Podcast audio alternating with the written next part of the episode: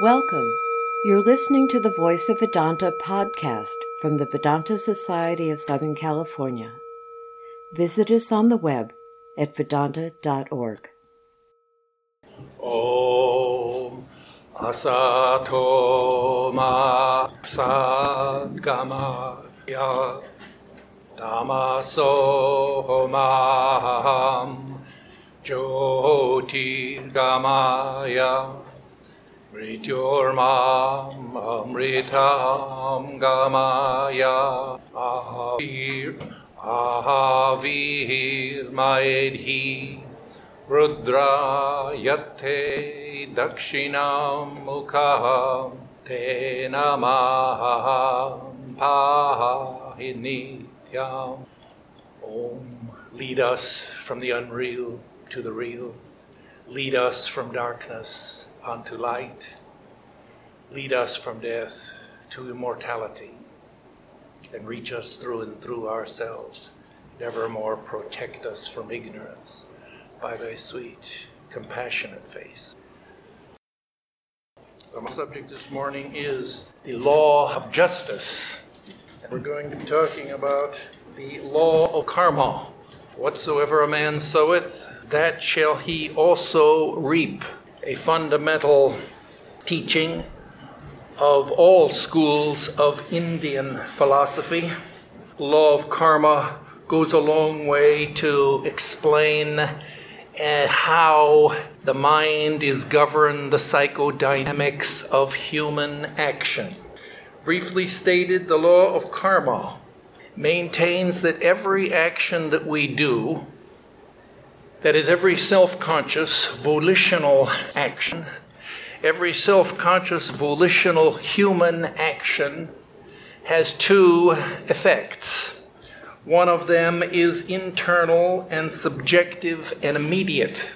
The other is external, objective, and may be delayed.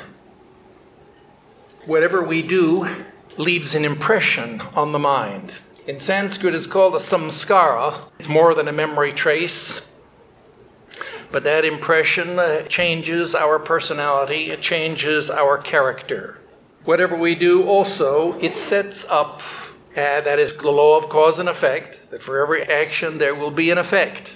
And there will be a chain of causation that is set up that eventually will return to us. The fruits of our action will return to us like a boomerang. I usually use the analogy of the hunter with a high powered rifle. And he's out there in the forest, he's, he's hunting for deer. He sees a movement out among the trees. He takes his hunting rifle, puts it up against his shoulder, aims, and he pulls the trigger. That's a self conscious volitional action. He's fired that gun. Two things immediately happen. Number one is that that high powered rifle will kick back against his shoulder, and maybe it will, in fact, even leave a bruise on his shoulder. Immediate, subjective action and reaction. But we know too that when he pulls that trigger, the bullet goes out, goes through the trees, and it hits not a, not a deer, but the farmer's cow. And the farmer, seeing his cow has been shot, he calls the police, and the police come. We hear the sirens, they come, and they come and arrest the hunter. So the effects and consequences of action have gone round full circle and returned to him again. So we see two effects of action. This morning, we're not talking about karma and character. We're not going to be talking about the internal subjective effects of our volitional behavior. Rather, we're going to focus on the external objective aspects. I've titled my uh, subject this morning, The Law of Justice, because what we're talking about is going to be all about justice. And this law of karma, in this aspect that we're discussing this morning, is a great law of justice, is a moral value. Its values, of course, are something that are very high up on the abstraction ladder. And justice is maybe in a category with goodness, truth, beauty. And these are things which they're not sense objects We can't feel it. We can't measure justice. We can't go out and count it and measure it. We can't even give a, a satisfactory essentialist definition of justice. And it's a subject that has been uh, discussed, debated, and contemplated by philosophers for thousands of years. Nevertheless, we are convinced that there is such a thing as justice. That justice exists, that it somehow it is real. It's just as real as love just as real as truth, just as real as beauty. How do we know that? Well, we just have a moral sense within us, just as we have an aesthetic sense. We have five senses. We have the power to see, we have the power to hear physical objects, so also we have within us the power to discern beautiful things, we have aesthetic uh, sense. We have a moral sense. We know what is right, and intuitively we can know what is right and what is wrong. Just like with language. Now, you hear somebody say, say, so they make a mistake in grammar or something. You may never have even studied grammar or know anything about the laws of grammar. Yet you know it's wrong, what they just said. It's kind of a normative sense. It's natural. That's the normativity of language. But similarly, it is with justice that we have a moral sense and we, we feel within ourselves, all human beings feel within themselves that justice, not only does it exist, not only is it real, but it is good, it is true. Justice should prevail. That's a basic moral intuition that everyone should be equal before the law, that everyone should be treated fairly, that every moral agent should get what they deserve. This is a basic moral intuition. And the law of karma affirms this intuition and tries to explain to us and to give us a philosophical rationale for what we already believe in. This law of karma is a great moral law. That is, it has to do with right and wrong actions. It has to do with good and evil, with dharma and adharma, with, with things which are life affirming and things which are life denying. The law of karma, that is, this law of justice, affirms that whatsoever a man soweth, that shall he reap. It manifests itself in the physical world as the law of cause and effect. Newton's second law for every action, there's an equal and opposite reaction. As in the physical world, so also in the moral sphere. What goes around comes around. And if you act with goodwill, not only do you become a better person, that's the immediate internal subjective effect on your character, not only that, but the fruits of your action will travel around and will return to you in the form of circumstances that will reinforce your behavior. If you sin, if you act against the great moral law, natural law of balance, the law of the natural order of things, then the consequences of that, not only will you become a worse person, but the consequences of your action will travel around in a circle and return to you, will come back to you, and create difficulties in your life. In the words of the Christian Bible, be not deceived. This is a Christian Bible I'm quoting for here. Be not deceived. God is not mocked. Whatsoever a man soweth, that shall he also reap. They that plow iniquity and sow wickedness will reap the same. To him that soweth righteousness shall be a sure reward.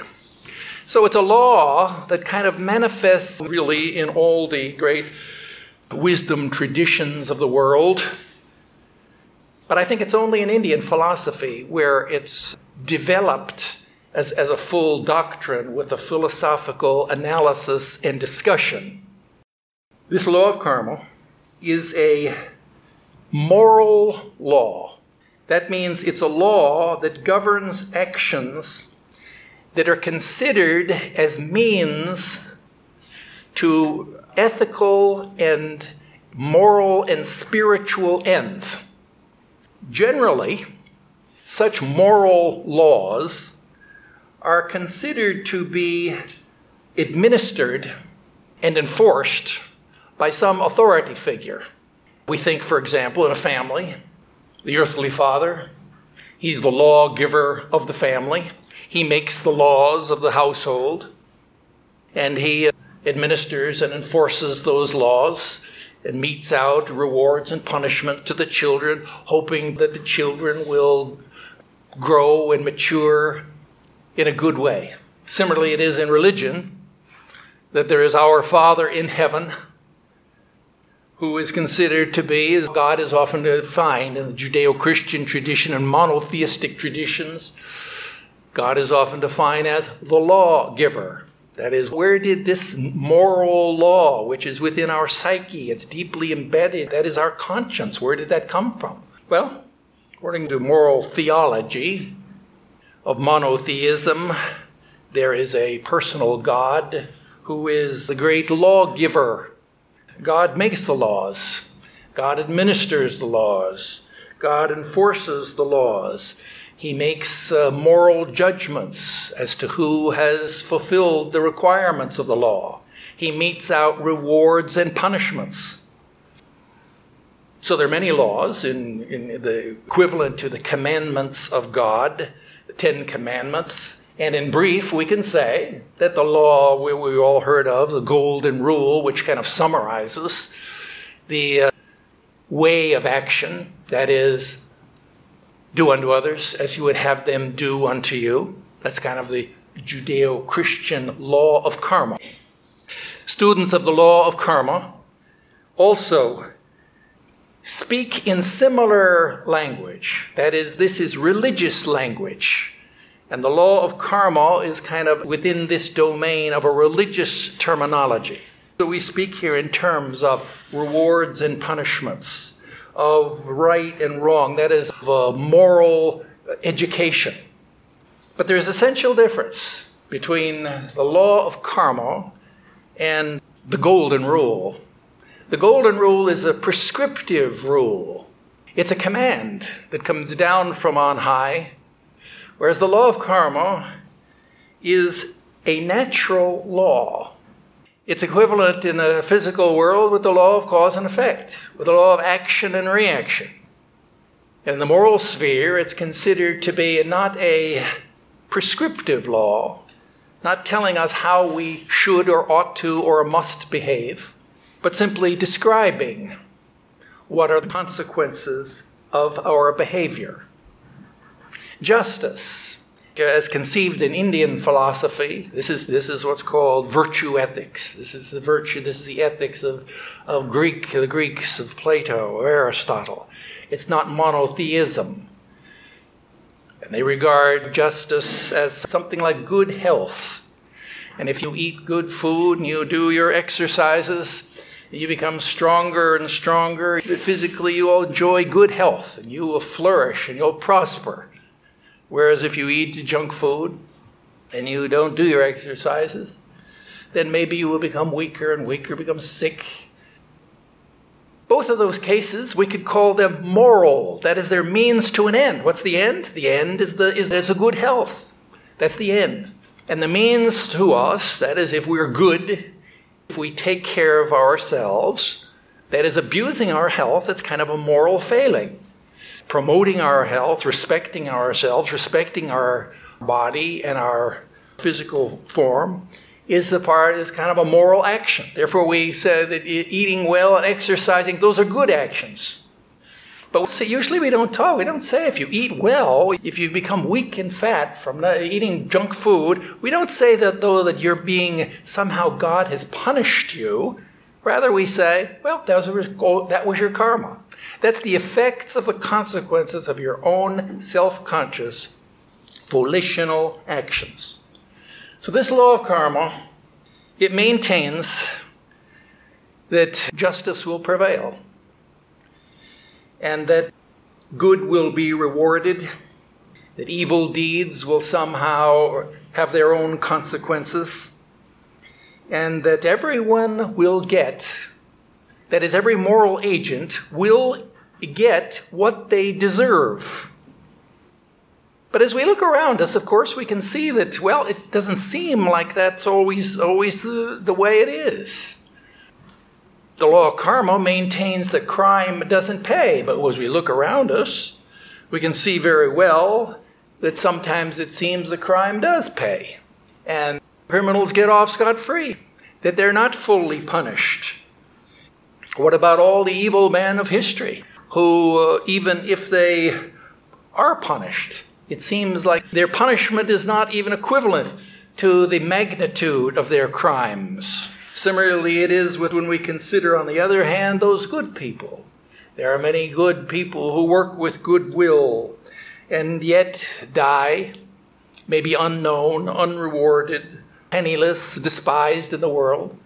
Many saints, many sages who live good, moral lives, maybe uh, in the end are burned at the stake. It seems so unfair. And yet, the law of karma, the great law of justice, still prevails. Because the fact is that we cannot judge, we cannot make a moral judgment of an action in the context of a single event in the context of a day, a week, a month, a year, or even maybe in a lifetime. And the students of the law of of course, maintain in the, in the context of Indian philosophy that we are a divine immortal soul that goes marching on through life after life. And that in order to fully appreciate the law of karma, this law of justice, we have to have a, a larger perspective. We have to have a, a larger, broader context. We have to step back and get the full panorama of life after life. I often remember San Diego, walk through Balboa Park, you can see you're walking along a sidewalk, you see uh, there are the murals of Diego Rivera. And maybe you're walking by that mural, you just see a splash of red or green or blue, you don't even understand. Maybe it looks like graffiti, I know, on the wall. But when you step across the street, you get perspective, you get back, you see the whole panorama of the mural, you see the beautiful picture emerges. So it is with moral perspective. One has to uh, step back in order to appreciate and to understand. We need context. Meaning requires context. Remember in the gospel, Sri Ramakrishna tells about the story of the Shaiva sadhana, that is, a sadhu. He uh, made preparations to worship the goddess Kali.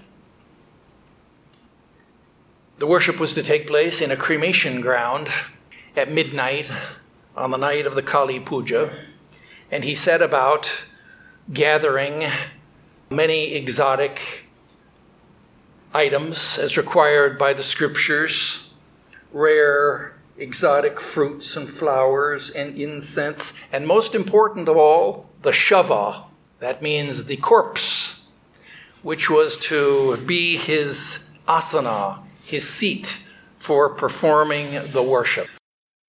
Well, as he was finally assembling all of these items, at that same time, there was a man who was returning late at night from a tavern. And uh, he was uh, feeling a little tipsy, a little intoxicated, walking through the forest by that cremation ground. He looked over and he saw that sadhu assembling all those items with great care and great love and devotion, all the other items of the worship. And he stood there by a tree. He's fascinated. He watched him. Then he watched as the, he finished arranging for the puja. The sadhu, that means the holy man, he very carefully said, sat down on the corpse. That was his, meditation seat. And as he did so, the head of the corpse rose up and ah, like this. and the poor sadhu was so frightened, so scared, he just jumped up and he ran off. He left all of the items of his worship there lying there. And the man there who had been coming home, he saw all this. He noticed all this. He walked over there, he looked around, he said, Wow, what a pity. You know, all of these things. He went to so much trouble, all that work he did. I think I'll just sit down here. I'm going to sit down and maybe I'll do the worship myself. And so he sat down on that corpse. The head came up like, like this. He just pushed it down. Oh, keep quiet. And no sooner had he done so, no sooner had he closed his eyes, that there appeared before him a vision of the Divine Mother Kali.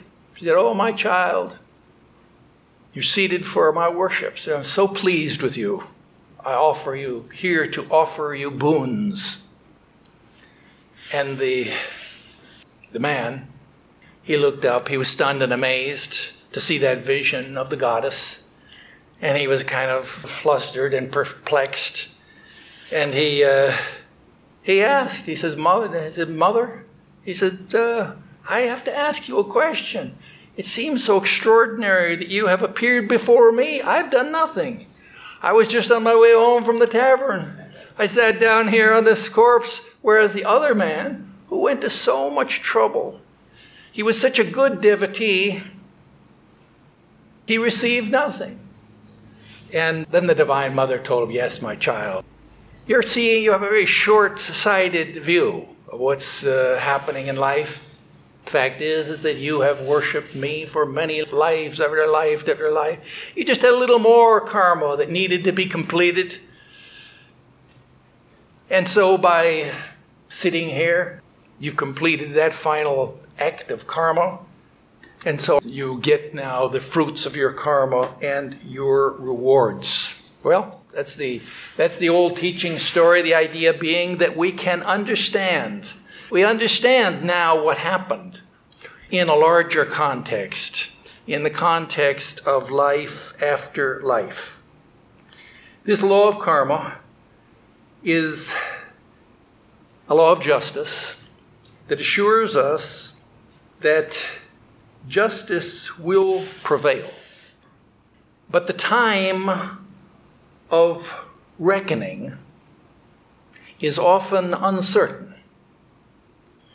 That is, the retribution for evil actions or the recompense for good actions may be either quick or delayed. In some instances, the fruits of our karma manifest immediately. They manifest very quickly, and in the language of uh, New Age jargon, we call it cash karma. And you all know examples of how when you do something immediately, kind of an action, reaction, response that balances the books. But oftentimes, months and even years and even lifetimes go by before the retribution falls or before the positive fruits return.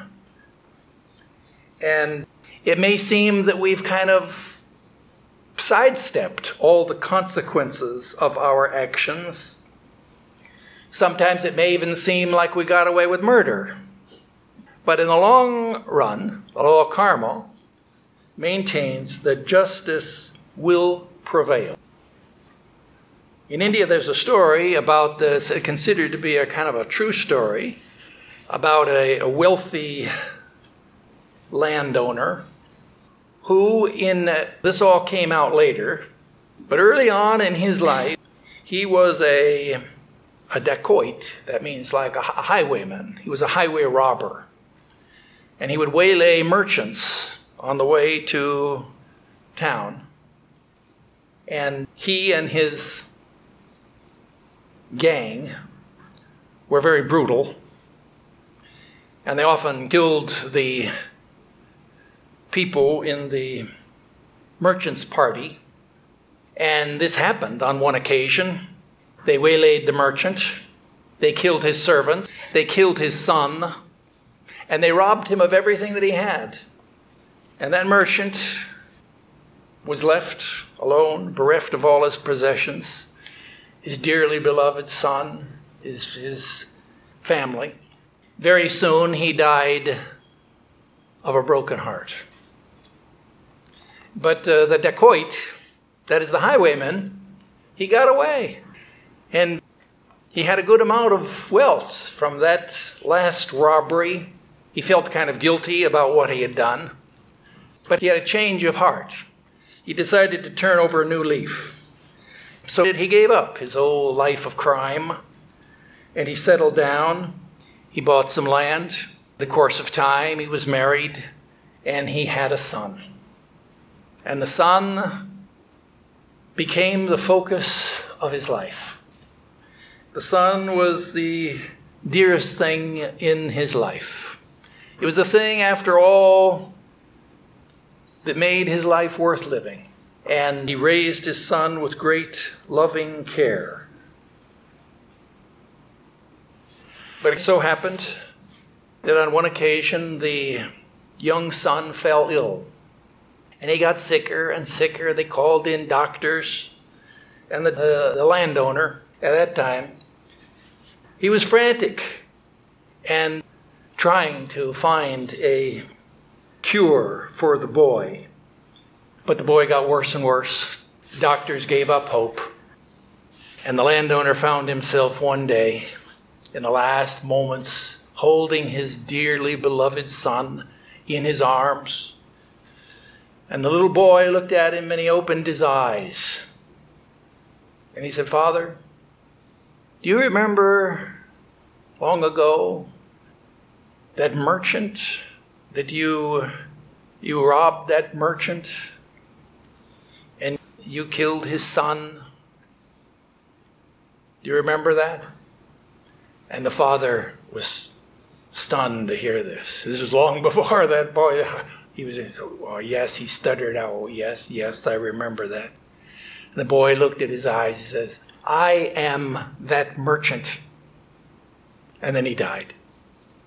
And the father, there he was, stricken with grief. And that wicked highwayman later become a wealthy landowner, had to pay with tears of grief for his old, long forgotten crimes. So, this law of karma, it's kind of, when you hear stories like that, well, it seems uh, this law of karma is a very sobering law. And if you've ever been maybe to a house of, of justice, you've been to courts of law, maybe you've seen the uh, statue of, of Lady Justice. She has three attributes. One is she is blindfolded, one is that she's holding a scales balance, right and wrong, good and evil, balanced in the scales. And she holds in her right hand an upraised sword. It's a very uh, sobering experience to be in the presence of that image, that personification of the law of justice. Greeks also had a similar idea. They had a goddess, the goddess Nemesis was her name. She was a goddess of fortune who watched over and enforced kind of anyone who offended the gods or the laws of the gods would be meted out justice by Nemesis, the goddess of retribution. In fact, many Greek tragedies feature the workings of this goddess as an integral part of the, of the plot of the tragedy. And we can see here, well, they believed that there's a personification of the what in Indian philosophy is a great universal natural law or principle. And the lesson is that we may have long forgotten our past evil deeds but the nemesis of crime is always working. This is the lesson you get from the Greek tragedies. That is, there is such a thing as karmic retribution. And it may be that you think that you have got away with it. But in reality, you didn't. old sins have long shadows. And just because you think back on the things which you have done, that is just because you weren't caught, doesn't mean that you got away with it. And that there is a higher law which is working. It's not so much the doing of the thing that is so bad, it's the consequences. The consequences come around and impact your mind and heart. And the day will come the little of karma, that's kind of the sobering aspect of this teaching, that there will come a day of reckoning when we will stand before Lady Justice and we'll see those scales and we'll see that raised sword. And, well, karma guarantees that good and evil will return to the doer. Whatsoever a man soweth, that shall he also reap. The yogis say, that is in the law books, for example, the laws of Manu, say that the, our karma returns to us always in kind, in degree and in kind. And when we think here of karma, we think here of action, we often think specifically of physical behavior, of physical action. But we have to remember that there's such a thing as thought karma and speech karma, a speech action in particular are more pervasive even than physical behavior. And the teachings of the laws of Manu in the old law books teach that if you think good thoughts, then good thoughts will return to you. If you speak good words, then good words will return to you.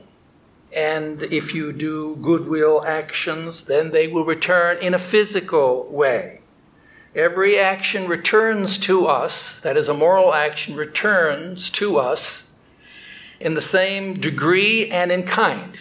That is, if a farmer plants corn, then he will reap corn, similar to what he has planted.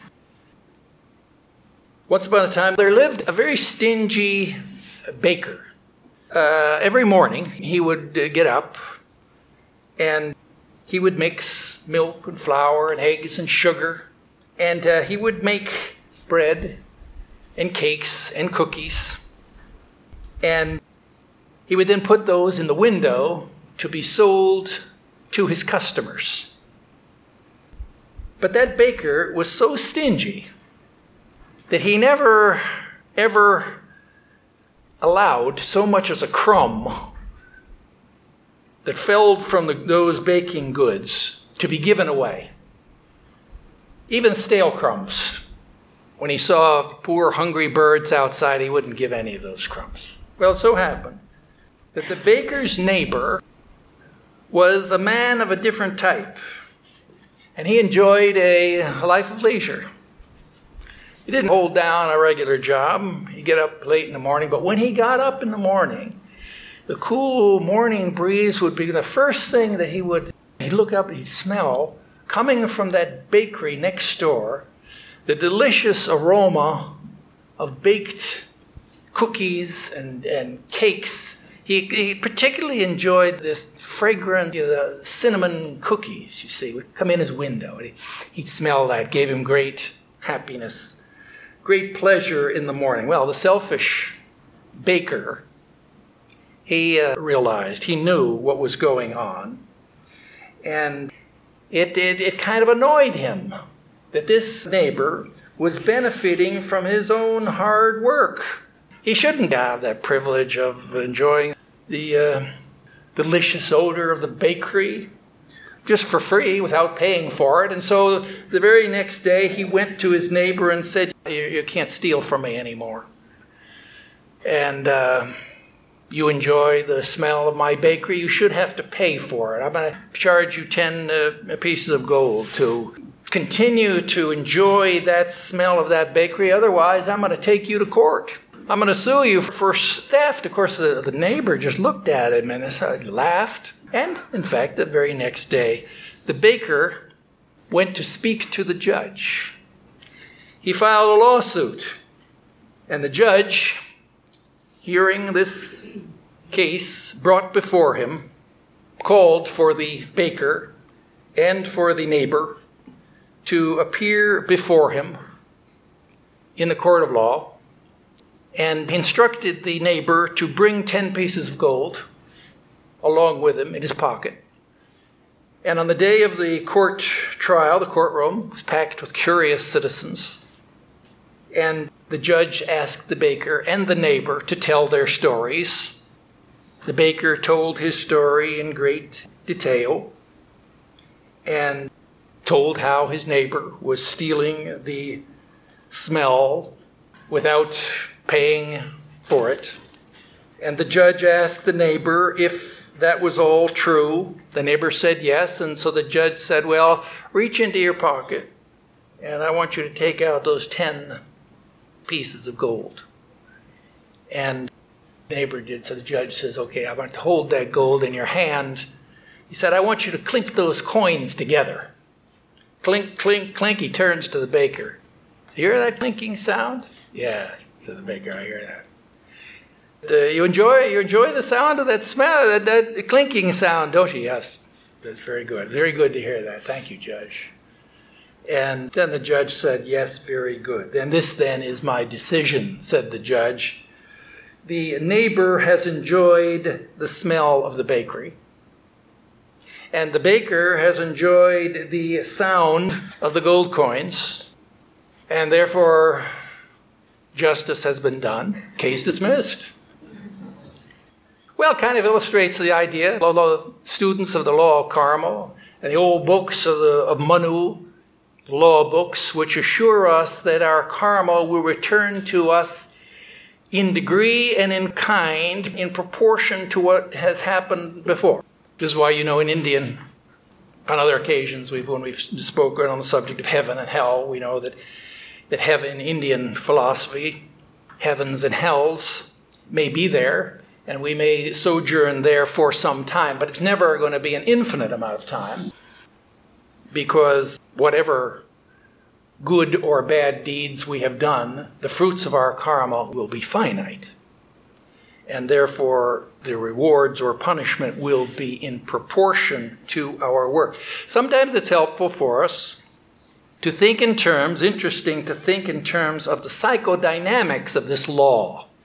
That means, how does this all work? How does it work out that the, the fruits of our action return to us? How can we account for that? Well, we can think about that. Certainly, sometimes the fruits of our action return through the instrumentality of another person or uh, an institution, as in the example of the hunter who accidentally shot the neighbor's cow. That it's the whole the social institutions that were already in place. They, they managed to deliver the fruits of his karma to him, and so he can kind of understand that all makes sense how it happened. Sometimes the fruits of our karma return, it's, it's more psychological. And it has to do with the some of our character, but the fruits of our karma return to us through our own actions. That is, we, we do something to, to facilitate and to make it so happen that the fruits return to us. And I always think about the famous example there of Dostoevsky's The Crime and Punishment. You know how in that novel, Raskolnikov, young student, he commits the perfect crime. He's a nihilist. He plans this crime, commits this perfect murder. No one has any, no evidence. He gets away with murder. But then his conscience starts working. He battles his conscience. Something is psychology. And there's just something within himself. He starts to, in conversations, he starts to purposefully kind of give himself away. Hints. He goes down to the police station and he makes, makes an acquaintance there with the police chief. And in the course of time, he exposes himself so that pretty soon they know that he has committed this crime. Well, how did it happen? Well, we can see kind of psychologically. The person himself has enabled this to happen. On other occasions, however, we can't account for it that way either. And sometimes it happens in a more mysterious way. And I remember on one There was a newspaper article that appeared long ago. It was an event that happened in uh, a little town called Honey Grove, Texas. It was in the newspaper, so you know it must be true. And uh, the facts of this case came out later. Well, it so happened that there was a rancher who met a Texas girl, and he fell in love with the girl. They were engaged, and they were married. And unbeknownst to the rancher and to his new wife, there was a third person. His name was Henry Ziegland. And he harbored a passionate, secret love for this Texas girl. But he was so passive. Uh, he never made it known to either one. But Joel, during the courtship and the engagement and the marriage, he looked on with great envy, with great jealousy, and within him growing a sense of anger and malice at what was happening. It wasn't long after the marriage that Henry Ziegland took his hunting rifle and he went into the area there of that ranch. He came up on a hill, he looked down, and sure enough, there he saw the rancher was down in a, one of the fields, standing near to a large oak tree. And he was alone. There was no one else in sight. And Ziegland took his rifle, he aimed it, and he shot that rancher right between the eyes. And that rifle was so powerful, the bullet went right through his head, lodged deep in the trunk of that oak tree. The bullet was never found. And no one could solve the crime. Well, the rancher was buried. And as you can imagine, in the course of time, Henry Ziegland came knocking on the door of the ranch to meet the widow of the rancher. And sure enough, very soon they were engaged, they were married, and Ziegland settled down with his new wife and began to live a life of a prosperous rancher. Sounds like our other story. Time passed, years passed, and years and years later, one day, Ziegland alone was out plowing his fields. And uh, he saw that there was an oak tree. That oak tree had long kind of withered and died. He cut off branches to use for firewood, but now it was left just a big stump of that tree. He tried to dig it out. He wanted to get rid of that. Couldn't dig it out, so he got some dynamite. Planted the dynamite underneath that stump and uh, lit the fuse, exploded the stump. And the explosion, it blew up the stump, tore apart the wood. Within that wood, that was that bullet.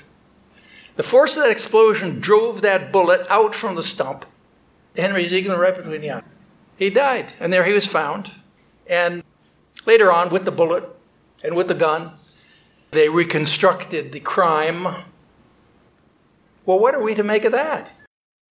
It seems like an incredible coincidence.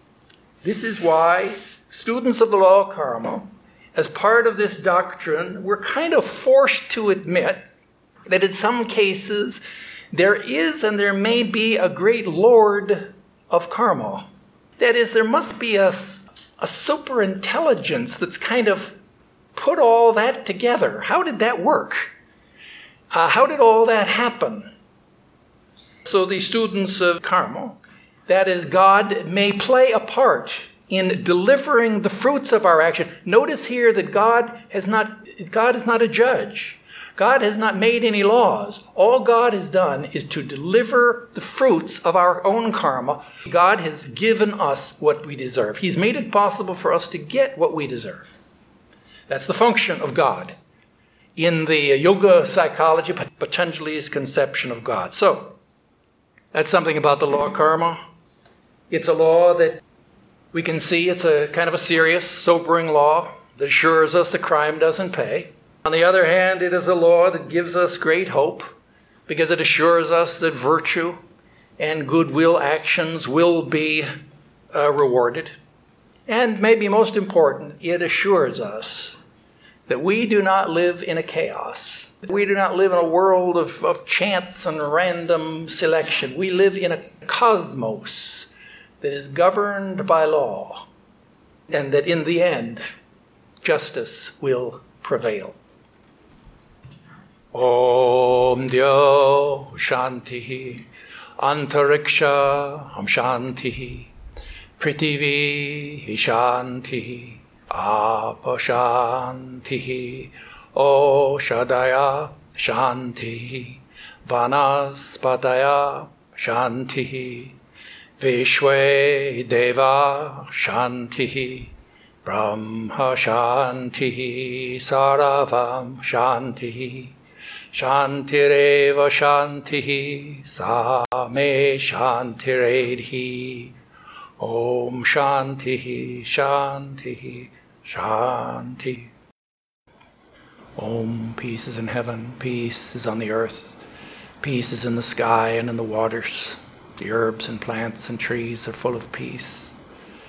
The gods are peaceful. May this eternal, universal peace enter our souls and beings. Om, peace, peace, peace be unto us all. You've been listening to the Voice of Vedanta podcast from the Vedanta Society of Southern California. Thanks for listening.